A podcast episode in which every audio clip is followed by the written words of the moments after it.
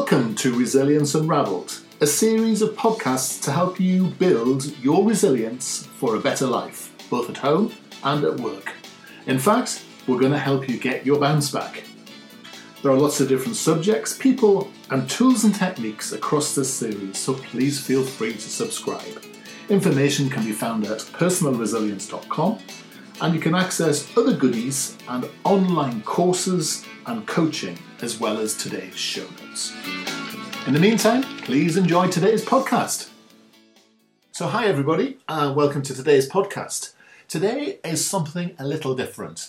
As you know, uh, we're great believers in the sort of therapeutic elements of music, where we think music's great, it can relax you, it can inspire you, it's absolutely fantastic. And and st- today's guest, Steve Gilbert, is someone who has a unique idea about uh, music and the way it's and, and the way actually people can access it. Well, it's not his idea, but obviously he's here to talk about it. So, Steve, hi. Hi. So tell me, tell me how you describe what you do. Okay, so I, I work as a volunteer. Um, it's something I do in my free time because I've always loved music. And um, I'm a, a city leader um, for uh, a community called Sofar Sounds. Um, the Sofar, S O F A R, that stands for Songs from a Room. Right. Um, and the idea is about having um, uh, gigs in people's living rooms and um, uh, you know, public intimate spaces such as, I don't know, uh, coffee shops, after hours, a gallery, that kind of thing. Um, with a, um, uh, an unknown um, roster of musicians and artists um, who are playing to a, a live audience of thirty to forty people. Wow. So so this is actually in, in people's homes? Yes, yeah. So the idea came about. There's two guys called Rocky and Rafe who founded Sofar Sounds back in two thousand ten. Um, and they were a bit um, uh, disenchanted with the, the kind of music scene. People right. go to big gigs. Um, you, You see a sort of spot on the stage, miles away on, in a stadium. You can't really feel the music. Um, you see it on a big screen, um, and or you go to a pub, and music seems to be sort of background and incidental. Yes. Rather than people focusing on the music and, and enjoying it for, for what it is. Um, and so they had an idea. So well, you know, let's get a few, get a couple of bands together, a few friends who we know love music, and we'll put on a um, our own gig um, in a, in a living room, which they did. Um, and that was back in two thousand ten, um, and now, uh, six years later, uh, we're live in three hundred, three hundred cities across the globe, um, and in the past twelve months, we've put um, nearly three thousand four hundred gigs on, um, showcasing some nine thousand artists uh, globally. Some of those are well-known, so people like Bastille, who kind of came up through the Sofar ranks from the beginning, um, but a lot of it is, is you know, great, brilliant music designed to move you, Um, that you just won't have heard of yet because they're, you know, they're, they're, they're bands on the up, they're local, um, and they're, they're sort of playing the circuit, and they don't necessarily get the radio play. So part of our job is to um, give them a, a platform, but also give an exciting um, uh, evening for an audience where they can sort of sit up close and personal with uh, great live musicians. Wow. So, I mean, I can imagine the thrill of, you know, um, music in a small space. And I know there's, um, there's a classical music um, organisation doing the same with classical music. And I know, yes. So you tend to focus on bands and gigs. So, so tell us how broad that musical taste and it, can be. Well, it, it's about performance, really. So it can be anything. We have, um, you know, hip-hop artists, uh, spoken word poetry, um, storytellers, jazz, Uh, soul, um, you know, a, a lot of uh, guitar, um, soloists, bands, um, you know, any kind of music really. Uh, we, we've had some classical as well. We've had some some instrumental um, violinists play for us. And what's quite we try and bring is a real um, diversity of music in an evening. So not just different types and different genres, but also from different countries. Because it's a global network, um, yes. you know, we while hosting, I, I host the Winchester and Sofar, sorry, Winchester and Southampton Sofar, yeah. um, but I'm in contact with all the other city leaders around the world, and if a band is suddenly over in Europe for a few weeks, we'll speak on the network, um, and you know, we'll, we'll kind of share artists around. So you know, we, we had a gig down in Southampton uh, this year where we had um, the lineup was a local band from Southampton, there was an artist from um, South Korea, uh, there was someone from Australia. Um, so all over, and I think it's it's it's really interesting because music is a, an international language. Yes. Um, you don't have to, to necessarily understand the lyrics or the words for it to move you. Okay. Um, I, I think just to bring that world stage to your living room makes it even more unique. So you sort of got the instrumentalist, you've got the audience, and you've got the host. So let's have a look at, let's say, look at the host first of all. So okay. What's the typical host? Well, I mean, how? Well, who would be someone, a host? How would they get in touch with you? I mean, how would that someone work? Who's up for adventure um, and right. with a reasonable sized room, because you're letting you know strangers into your house. Um, so it's not for everyone, but they are a very well-behaved bunch. Um, all the sofas I've been to, um, in, in all the countries I've travelled to, you know, it, it's always that same uh, really friendly, respectful vibe. Both respectful for the music and for the um, uh, the person who's uh, giving up their their living room um, to uh, uh, you know as a, as a performance space. And um, so the, the way it would, would happen is somebody would apply. Um, you go to sofar sounds dot com, yeah. which is our website, and you say, right, okay, I'd like to be a host. Um, that then pings a note to um, whichever city um, your your house is in, yeah. um, and we'll then get in touch, come and have a look at the space, um, and yeah, it sort of gives you a gives you a, a unique evening. And people, I think there's, a bit, you know, although Sofar is is is known, it's a little bit underground still. Um, there is private backing from Richard Branson in the last twelve months, so um, and he's helping us to sort of extend and expand, but still keep it very much at the heart of supporting live music. Yes. Um, but it's, I think that kind of unknown element makes it a little bit exciting for people. It's like, yeah. oh, you know, should I should I have you know bands hosted in, in my lounge? You know, um, and, for, and for the guests that come, they don't know until the night that they arrive who's going to play. Um, so there's no no favourites. I think the mystery element of it is all part of the excitement. Okay, so um, whether so, you're hosting or an audience member. Okay, so you so you so I apply. Uh, you come and have a look at my space, and yep. then and then then an evening arrives. I've yes. got I've got my space ready somehow. My living room's ready too. And my ch- and then an unknown audience pitches up. Is that, so the audience is right. matched to the to the event, and they apply yep. somehow. Is that? people people apply online again through sofar sounds dot com. Ah. Um, you register. Um, you choose your home city, um, but that doesn't mean that you can't apply for other ones. So each month there's a uh, a global list of all the gigs. So let's say I was I don't know travelling to Barcelona. Uh, in January, um, I could look on the Sofar Sounds website, and even though I live in Southampton, I could see, oh, there's a gig in Barcelona in January, I'll apply for that. Um, and then you get kind of put on a, a waiting list, because um, uh, we, we get oversubscribed for pretty much every event. Um, and then if you're lucky, one of the ones that's picked, um, you then get invited through, um, you, you uh, pay a small donation online, um, and then two days before the gig, uh, you'll get a, a, a, note, a friendly note from us saying, okay, it's on here. Here's where we, here, here's where it is, and here's the time to pitch up. Right. Um, so you know the you know the you know the venue um, and the time, but again, until you arrive, you don't know who's playing. Right. It's, it reminds me of the old sort of rave parties of the yeah, eighties and nineties, where we used to head to the Hacienda in Manchester. Yeah. Yeah. No, I think there is an element to that. Is that I don't think we've had any rave artists, although we no. have had a guy um, called Reeps One. Um, uh, he's worth looking up on YouTube if you haven't heard of him. He's a, an incredible um, human beatboxer, and um, I saw him at one of the bigger sofas in London. And he, I think his brain is actually being studied by um, U C L um, because they, they're looking at how he can parallel process. Ah. Because he can. So most of the sofa performances are um, acoustic. Um, and involving you know, real instruments as well as vocals. Yes. Um, and yeah, there are some you know, ones that sort of get you get your head nodding, but that, you know, a lot of it's quite chilled. Yes. Um, and this guy Reeps One. Uh, he was one of the artists at a, a big sofa in London, and um, he had two hundred people dancing just to him. Wow. And he he was laying down the bass. He was doing the the percussion, uh, the treble, um, and the vocals over the top of that. All just with a microphone. It was unbelievable. Wow. You know, if you, you, you had your head turned away from him, you wouldn't believe it was just coming from somebody's voice. Yes. And so he, he's kind of he, he segments music into different parts, and then uh, his brain can p- process all of those separate bits and make it all work. Um, you know, just, just with his mouth. It's it's, it's quite quite something. So so as you say, we talk, talked a bit about the host and the audience. So yeah. so the third part is the the the acts or the, the artists yeah. or whatever you're going to call them. Um, so I'm, I'm imagining you, the you you're massively oversubscribed with people wanting to to um, to perform. I mean, is there like a quality audit on this, or to get some?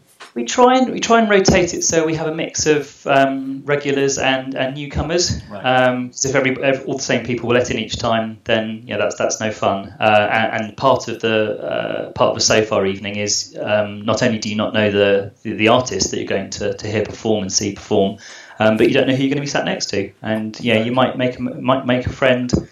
Um, just from a from a gig, you know, there was there was one in in, in Europe where um, a couple met at a Sofar gig, um, and then uh, a year later they got engaged at a Sofar gig. Oh, that's lovely.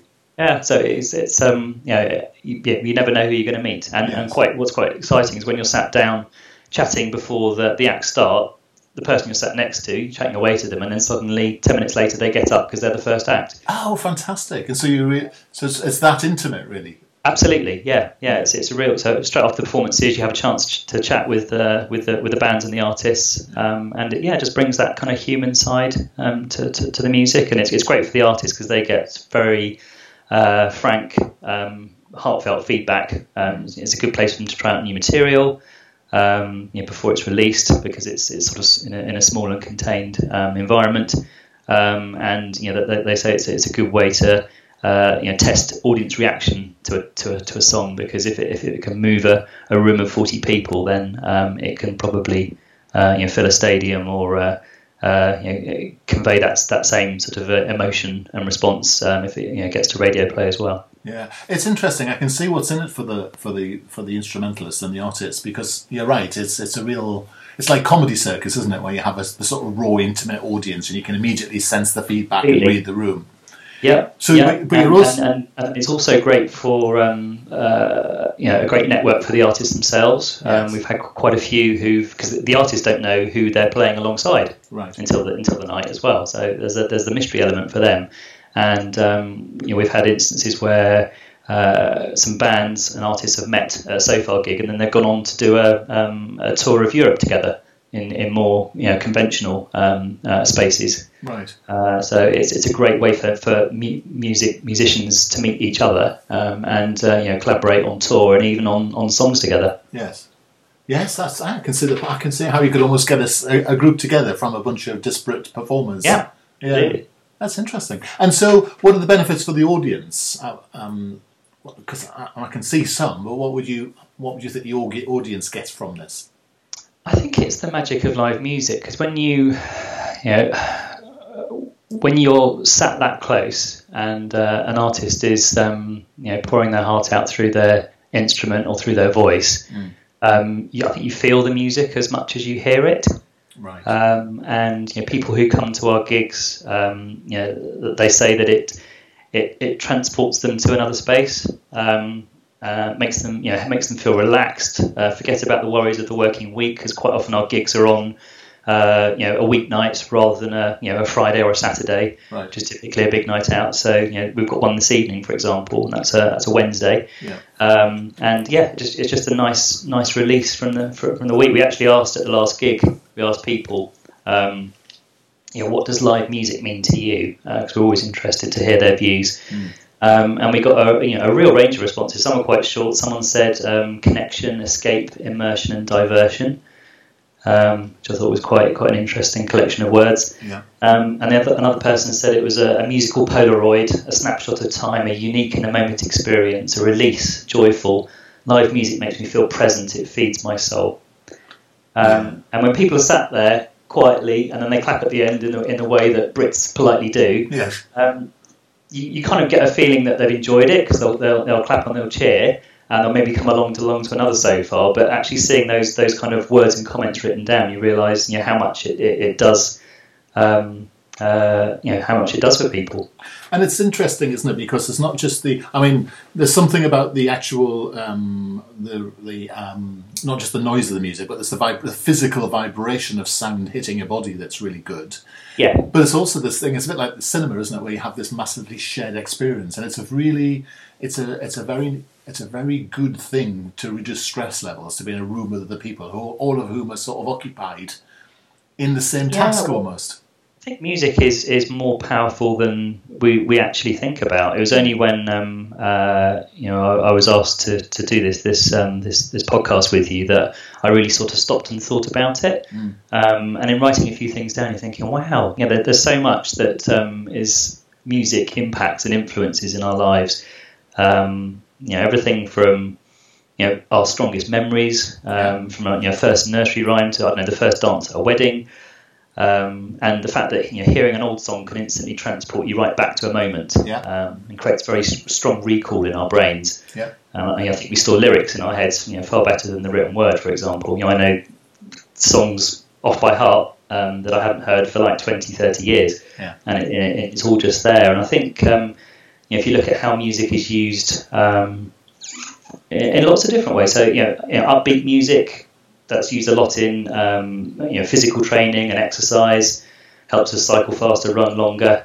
Um, and then you've got the, you know, the, the, the slower side of it, which helps us to switch off and actually you know, physically lowers our heart rate. You know, the, yeah. you know, the power of music is, is is pretty incredible.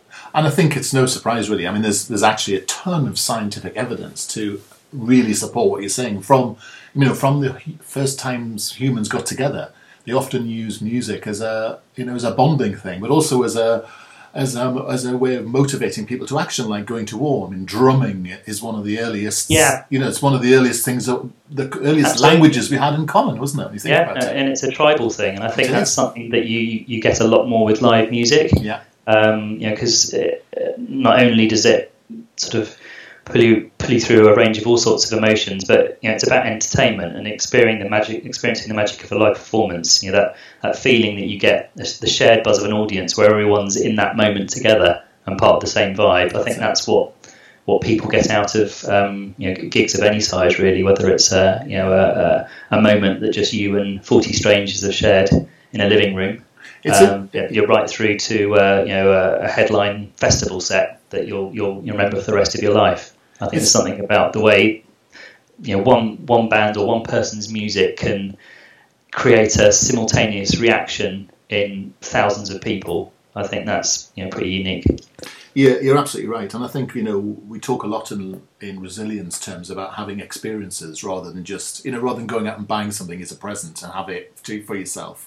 You go and get you know you you purchase an experience, you have an experience, you get something that you remember forever because it's a visceral thing you do. And, and I really see, and I know we've got a friend in common who's um, who's experienced this, and she she talks about that element of it. She she she can't forget it. It's mm. it's in her, and you know she talks about it, she comes alive and she gets ex- excited, and that's what experiences do to people, isn't it? So the idea of linking the music with the almost not like a community feel, but like a social feel in the room together. It's it's bringing two or three factors together, isn't it? Really, to I can see how I, I can see how you could walk out feeling either brilliantly relaxed or really really excited and motivated, bouncing around, re- renewed almost.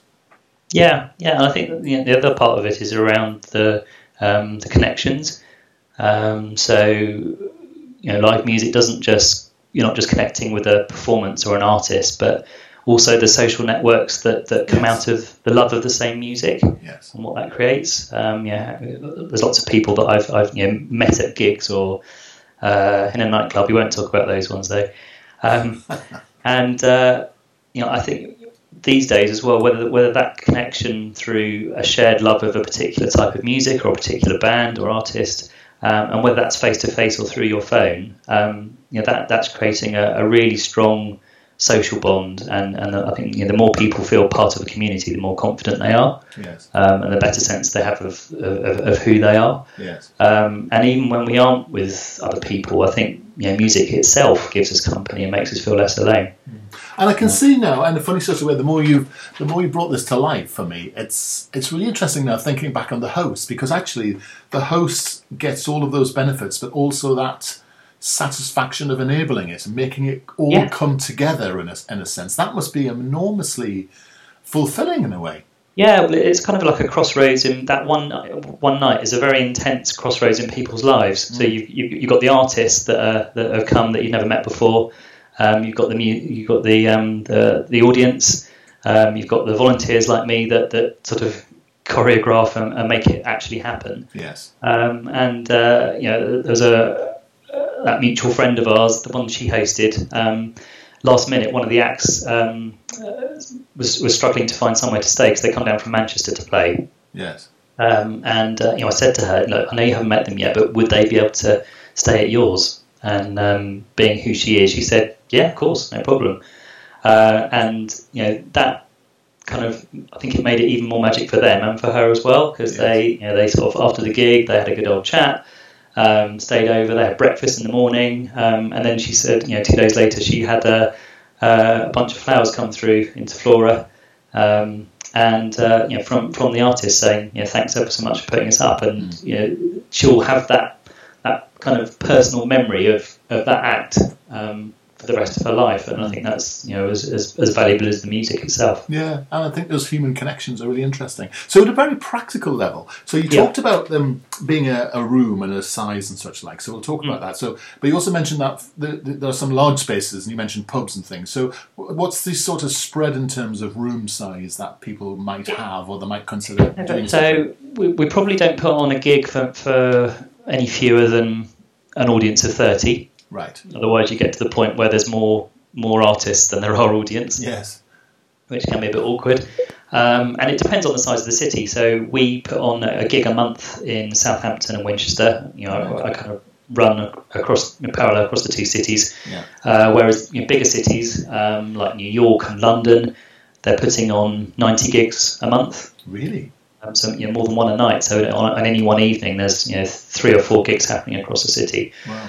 Uh, and the bigger cities tend to have the bigger venues, um, but uh, you know we'll, we'll kind of take any size really. So we we had one um, in Winchester at the Guildhall last month, and um, that was one hundred twenty, one hundred thirty people. Wow! Uh, still had that you know that kind of nice nice intimate feel, and you got to chat to the artists in the breaks, et cetera. Um, but uh, you know personally for me, um, you know my the perfect so far is in a living room. And it's fifty people. Yeah, uh, I think that's the you know they're they're all great, but that's that's the sweet spot for me. That's some size living room. I'm thinking yeah, about well, I don't know how to get yeah. fifty people in yeah. our living room. But um, um, and is there any is there any sort of financial implication? Are people getting paid? I mean, are any charges happening? How does all that work? So all the um, uh, people like myself do it for the love of music. We're volunteers. We we, we do this on top of our um, less interesting day jobs, and. Uh, uh, Outside of that, the the money that we we take um, for each so far in, in, in advance ticket sales through the website, um, that goes to pay for um, the artists themselves. So we'll, we'll offer them, they either get a, a video and we, we pay a videographer to, to record that. Um, and that's then, you know, a kind of current uh, musical currency that they can use uh, in terms of their own promotion because they've got a, you know, a proper so far edited video, yeah. um, or we pay them a flat fee for the evening. And um, if they've come from, you know, really far fun places, um, we'll do our best to help them with travel expenses too. Yeah. Uh, but we don't take any, any sort of money or profit out of it ourselves. We we, we put all the, the all the monies to, to go to support, you know, live live music. And is the is the host expected to provide um, teas and coffees or anything like that, or how does that work? Sort of no, um, so far audiences are a fairly self-sufficient bunch. They bring their own little cushions in case they're sat on the floor because oh, there's not always a, a, a sofa or a chair for everybody. So it's quite common, um, uh, you know, in, in the same way as if you go to a festival that you're, you know, sort of sat cross-legged um, or on a blanket, um, uh, and uh, people generally bring their own uh, drinks and food, but. Uh, Often hosts will, will put something on. Uh, they, they'll make cakes. Um, this evening we're giving away little um, uh, cookies, Christmas cookies, uh, for our Christmas one. So there isn't an expectation that you have to sort of you know lay on a, a three-course dinner for for people. Um, all, all they want is uh, a little bit of floor space um, and, a, and a good view of the music. Brilliant. I- Steve, I'm, I'm a I'm a convert. That sounds brilliant. And I, I, yeah, you know, well, yeah, you know, that's the great thing. You can. Yeah, that's kind of how I got involved because I, I don't know how it was, I found Sofar Sounds on the internet just having a, a random browse one evening. I don't even know how I, I stumbled across it, um, and I thought, oh, you know, I'll have a little look and see where my nearest city is. And I was really surprised that there was one in Winchester because um, it's been going from, from from fairly early on, and this was about I don't know three or four years ago. And um, I thought, oh, yeah, that sounds mysterious and interesting. Um, I'll sign up. And uh, went to my first gig, completely hooked. Um, went to a few more, and um, then you know, for the last two years I've been involved as a volunteer, and for the last year I've been, you know, running it, um, you know, myself. And it's been great for me because I've, I've got to meet not only, um, you know, great new acts from all over the world, but also people. You know, my my my my Sofar network is something yeah. that I really cherish. You know, I know people in most European cities now and far-flung places around the world that I can't even spell. Um, but you know, there's people there that said, "Oh, Steve, you know, if you're passing through, make sure you, you drop in."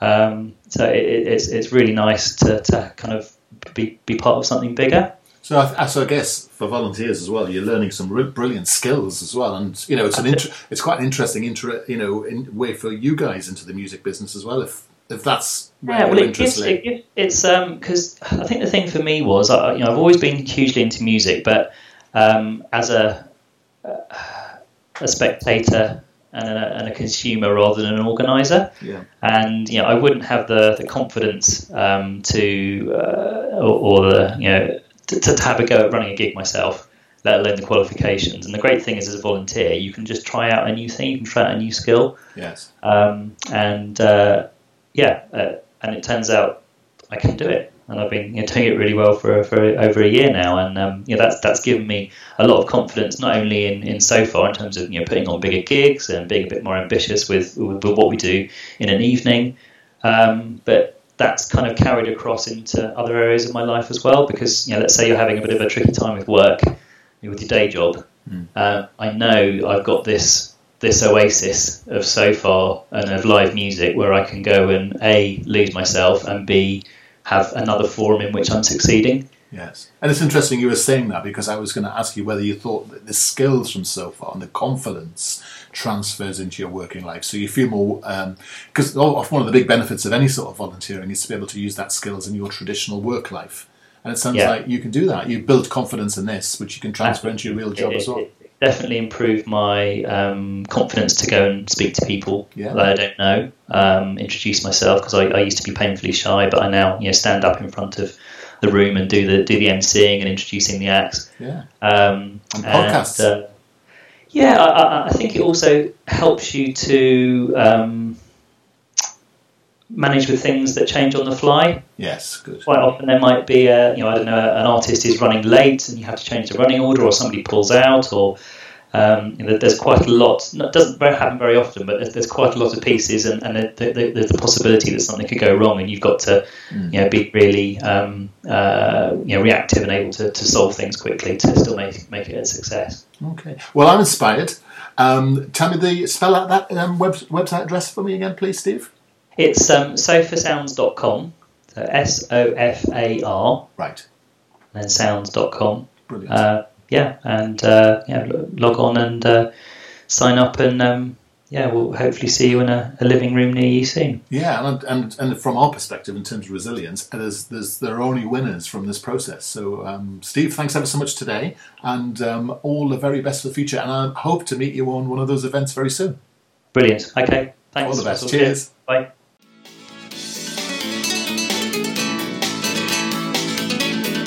Thanks for listening today. I hope you found some value. Um, there are lots of other podcasts in this series, lots of different speakers, tools and techniques and subjects. So please subscribe and see what else might be helpful for you.